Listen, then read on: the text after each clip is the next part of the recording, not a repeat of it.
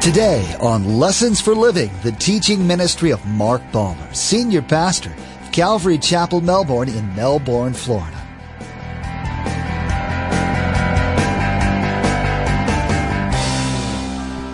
We're only man. We're not God. We're men. We fail. We're just like you.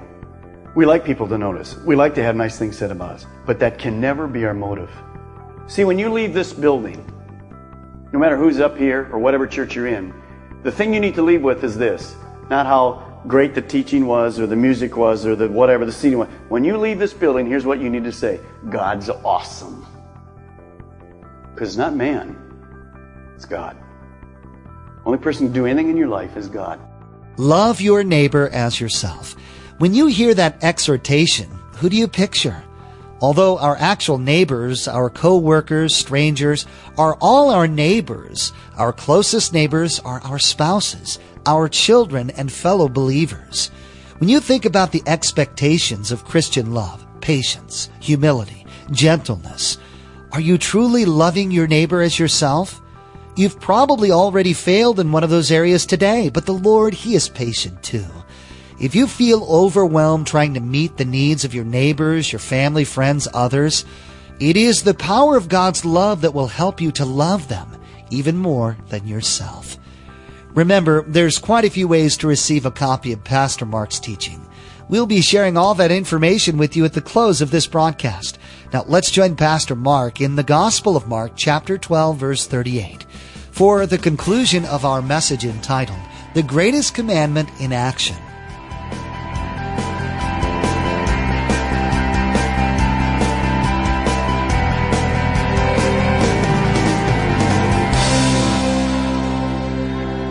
That's the kind of obedience that Jesus requires. Radical obedience. Remember the young man that came to him? Jesus said, go sell everything you have and come follow me. Well, that's radical. You got it. Now, Jesus comes to a second part. In the second part of this passage, here's what Jesus talks about. Doesn't talk about lordship in that way, but here's what he says. And it's good because we need to hear it. Here's how not to love your neighbor. Some of you say, well, I already know how to do that but you'll get some more ideas. Here we go. Let's take a look at it. Verse 38, back in Mark, chapter 12. As he taught, Jesus said, Watch out for the elders and pastor at Calvary Chapel. That's true. We went through this passage of Scripture and we looked at our own lives and said, as spiritual leaders of this body, are we the people we should be? And God just, during this day and a half or whatever, it just was marvelous to watch Him answer our prayers. And, you know, the, it's interesting how the enemy tempts you as you're fasting and praying in the hotel. You know, I went out to just walk and pray, and here comes the guy with the Pizza Hut delivery walking right by with the hot stuff. And I'm, man, oh man, what's the bummer out here, you know? But God really delivered and ministered to us. By the way, we don't have time this morning, but there's a great contrast. If you want a Bible study for this week for yourself, just write 1 Peter chapter 5, and you'll see how really a servant of God should be. And we also, by the way, looked at that. So this tells us how we shouldn't be. So Jesus really says here, watch out for the teachers of the law, those Pharisees, the Sadducees, all those people. They like to walk around in flowing robes and be greeted in marketplaces and have the most important seats in the synagogues and the places of honor at banquets. So Jesus says, your religious leaders, they're not at all what they should be. They're supposed to be leading people into truth, direction, being humble, guiding them. They're doing exactly the opposite. Now, before we see all of those ramifications, I want to refresh our memories this morning of what the word love is. I'm supposed to love God and I'm supposed to love my neighbor. You see, these religious leaders were supposed to love the people in the congregation as themselves. Well, love is not this warm, touchy-feely, gushy kind of emotion thing. We said last week love is a commitment. Let's just go through it again. Just think about your love for your neighbor and for God and friends as we go through this. Love is patient. Love is kind. Does not envy.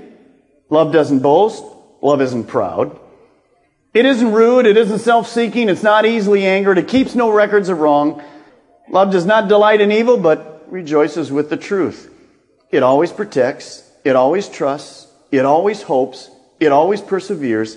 Love never fails. Now think about that kind of love with God and with your neighbor. How far did you get before you were busted in the most of us probably first thing, why? Patient, right? Remember the guy you were following this morning in the car? The idiot? But you were patient. Going to church. You say, well, I went to the second one. I'm better than you. Not really. You see, when you look at that list, it's overwhelming, isn't it? That's why it's the love of God. That's why it's the agape love. That's why God has to help us. You can't do that. I can't There's nobody. Because we're fully what? We're fully man. 100%. We're very little of God. We're moving that way, but we're very little, so we really struggle. We're over here, and this is a real challenge to us when we look at that particular definition. So, I want to show you this morning this, that Christianity, our next overhead will say this, Christianity is God-centered not man focused. See, Jesus looked at these religious leaders, he's right in their face, and he says this Watch out for these so called religious leaders. By their teachings and by their actions, they're supposed to be leading you to God, to focus your love on God.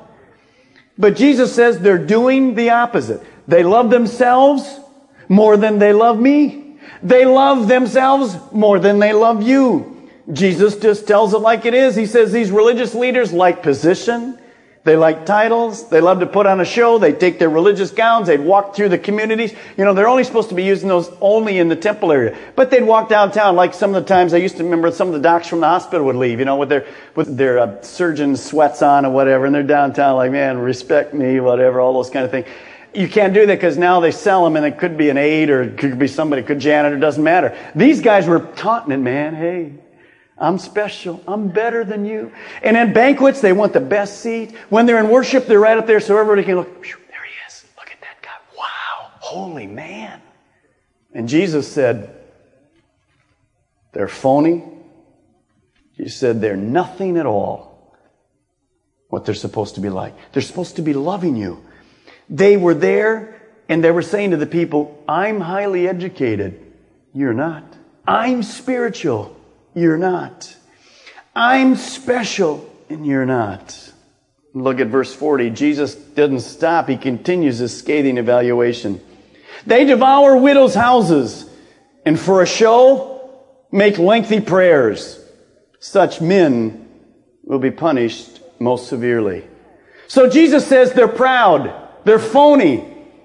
They're profit hungry. They're headed for eternal punishment. They were breaking the greatest commandment. They had lost God's priorities. They were selfishly abusing the people by focusing on themselves. Do you know today we have the same kind of thing going on? In those days, see, the religious leaders in those areas didn't get a regular salary. So they would go out to the people and try to get offerings, which they would take for themselves. They would go to the poor widows. They would go to those people and say, you know, here, if you want to love God, you know, you want to treat God's servant well. And they would abuse them. They would take their homes, their thing, and actually just, just pad their pockets. By the way, do we, do we have anything like that happening today? Be careful when you watch TV. We have many poor widows and poor people in this country. Here's the way it goes today. It's a little different, but it's exactly the same thing. And they'll say this we're having a telethon, and God's word needs to go to the whole world. Second part's true. You have needs in your life. Write them down. Bring them in. We'll pray for them. Oh, and by the way, when you send the prayer request in, give us your best offering because God loves good people. Now, is it hard to separate your prayer request for somebody with cancer or unsaved loved one from your offering after they've just said that? You betcha. You see, they're tying it together. It's indulgences. It's the old way the Catholic Church used to work. It's no different in the Protestant Church. It's no different than in the day of Jesus. Don't fall for that. God's blessing on your life doesn't include an offering with your prayer request. You're quiet don't be taken advantage of. You don't buy God's grace. It's free. You don't buy God's salvation. It's free. So man hasn't changed because man is fully man. Man. So Jesus says it's a bunch of baloney. Cut it out. And notice to overcome that, they give long, lengthy prayers to make it look like they're super spiritual. I don't know how you pray, but be careful. Let me ask you four things. Am I spiritually proud? Do I promote myself, my knowledge of the Bible, my fasting, my prayer, my spiritual gifts? Ever see anybody do that? Yes. It's abomination to God. Secondly, am I functioning publicly in the church to be noticed and honored? Number three, does my life bring glory to God or to myself? Number four, and this is where it gets down home because we ask those questions. I ask those questions of myself very often. The elders and ourselves are very hard in the pride area. We have to be because we're fully.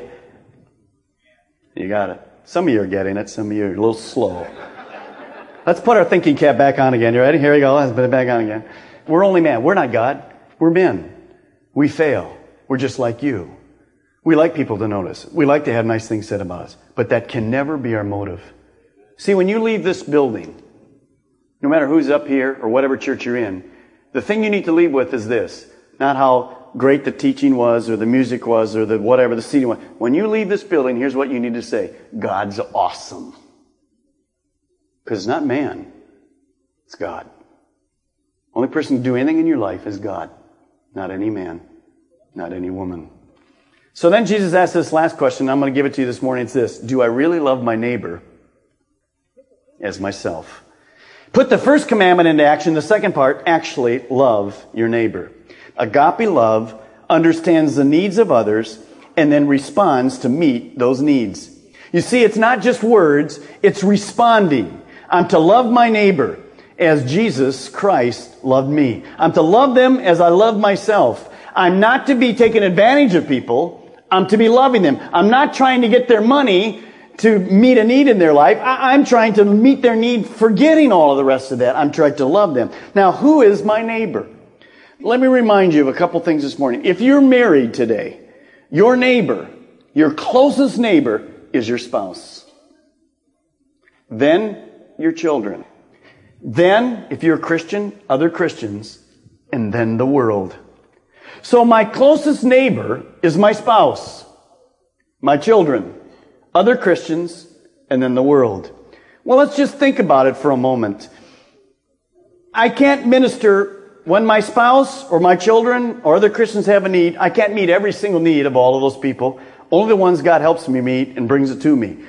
I can only meet those needs that God gives me the strength and directs me to. So don't ever be felt guilty that you can't meet all the needs of the world. You can only meet those needs that God brings you to. But let's think about this. Let me give you the list again. And you think about your spouse and your children and Christian friends and your love for them. Your love for them as a Christian in action. Love is patient with your spouse now and your children.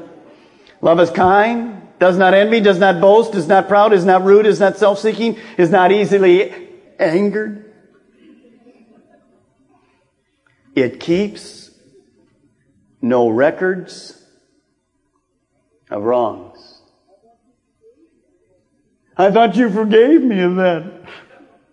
Well, I did, but I wanted to bring it up again. It was a good time. Love? Aren't you glad God doesn't go, well, let's remember back four weeks ago? He loves and he forgets. Love does not delight in evil, but rejoices with truth. It always protects. It always trusts. It always hopes. You see, in so many of our homes, there is no hope. And the Bible says this hope deferred makes you sick.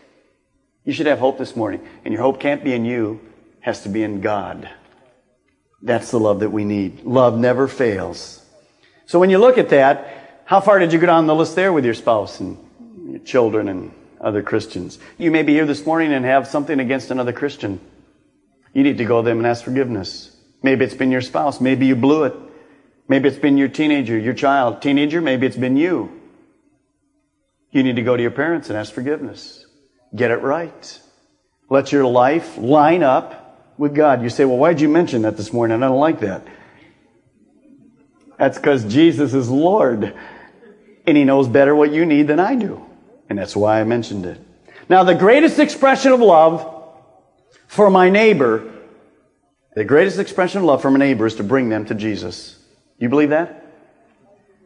You see, your neighbor this morning might be your husband, your wife, child, grandchildren, dad, mom, whatever, neighbor. Jesus Christ, if I'm going to have the, the agape love that God has, that Jesus has, I'm going to be like Jesus.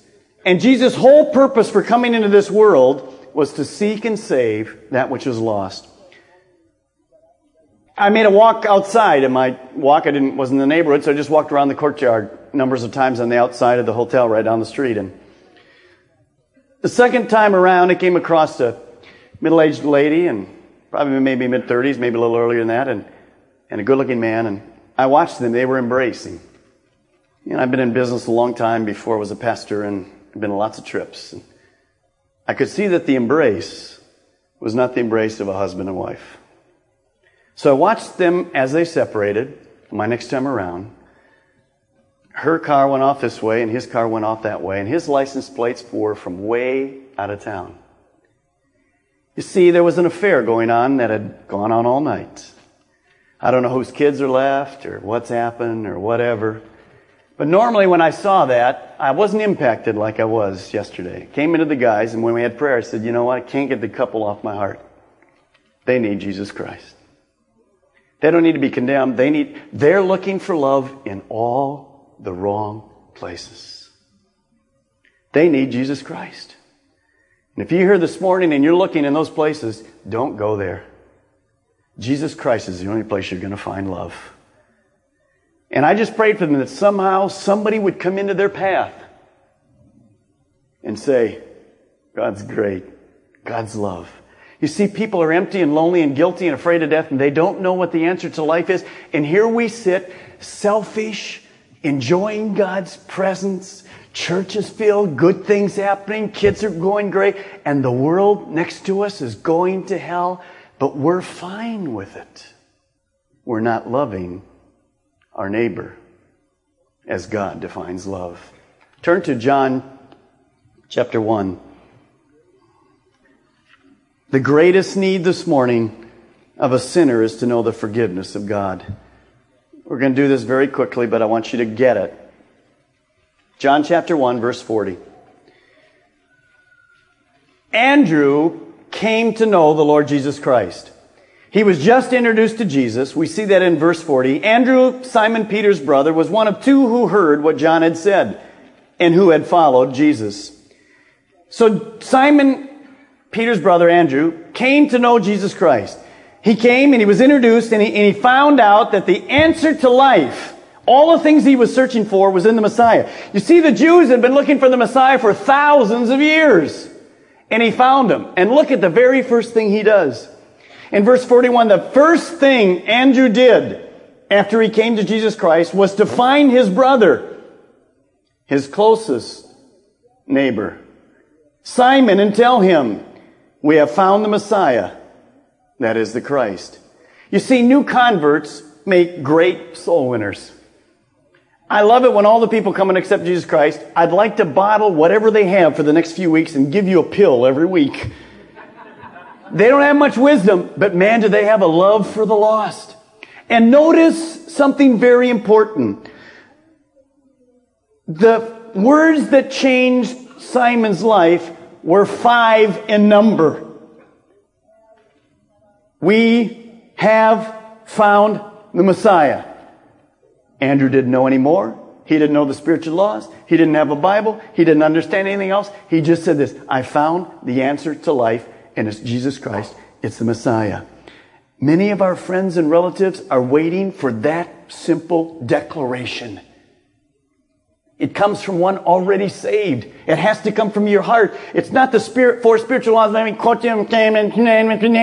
Would you accept Christ? nothing from your heart, nothing of the Spirit. It has to come from your spirit. Do you really love the lost?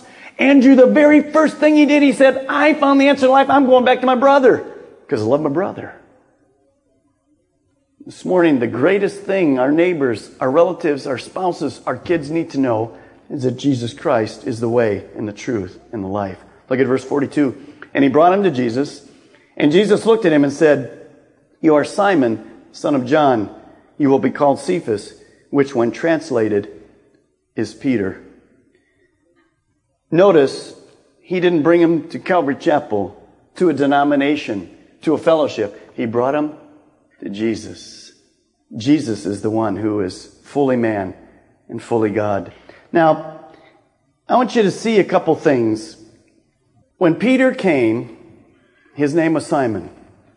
When Peter came, he came to Jesus. And here's what Jesus said Simon, by the way, how did he know his name?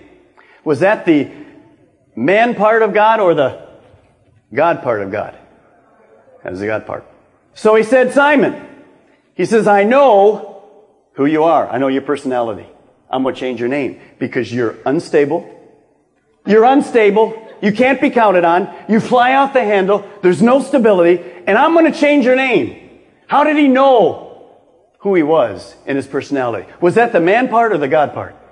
The God part. He said, I'm going to make you, Peter, a rock. I'm going to change your personality from unstable and wishy-washy and self-conceited and think you're important, cut off ears, do all this. I'm going to change you to the rock. In fact, I'm going to take you and I'm going to make you as the foundation, your profession that Jesus Christ is Lord, and use that as the foundation for the church of Jesus Christ. And in fact, you're going to preach the very first, he didn't tell him all this, but he knew it inside. I'm, you're going to preach the very first service and the early church is going to be formed off of your change in your life.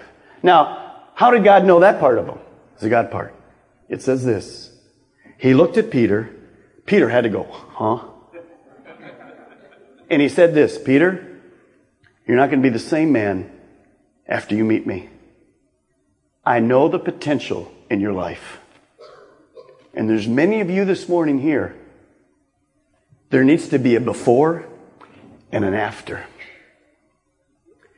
He knows who you are right now. You're proclaiming to be somebody you're not. And Peter fought it for three years. He, I'm proud. I'll never give in to you. I'll stand with you.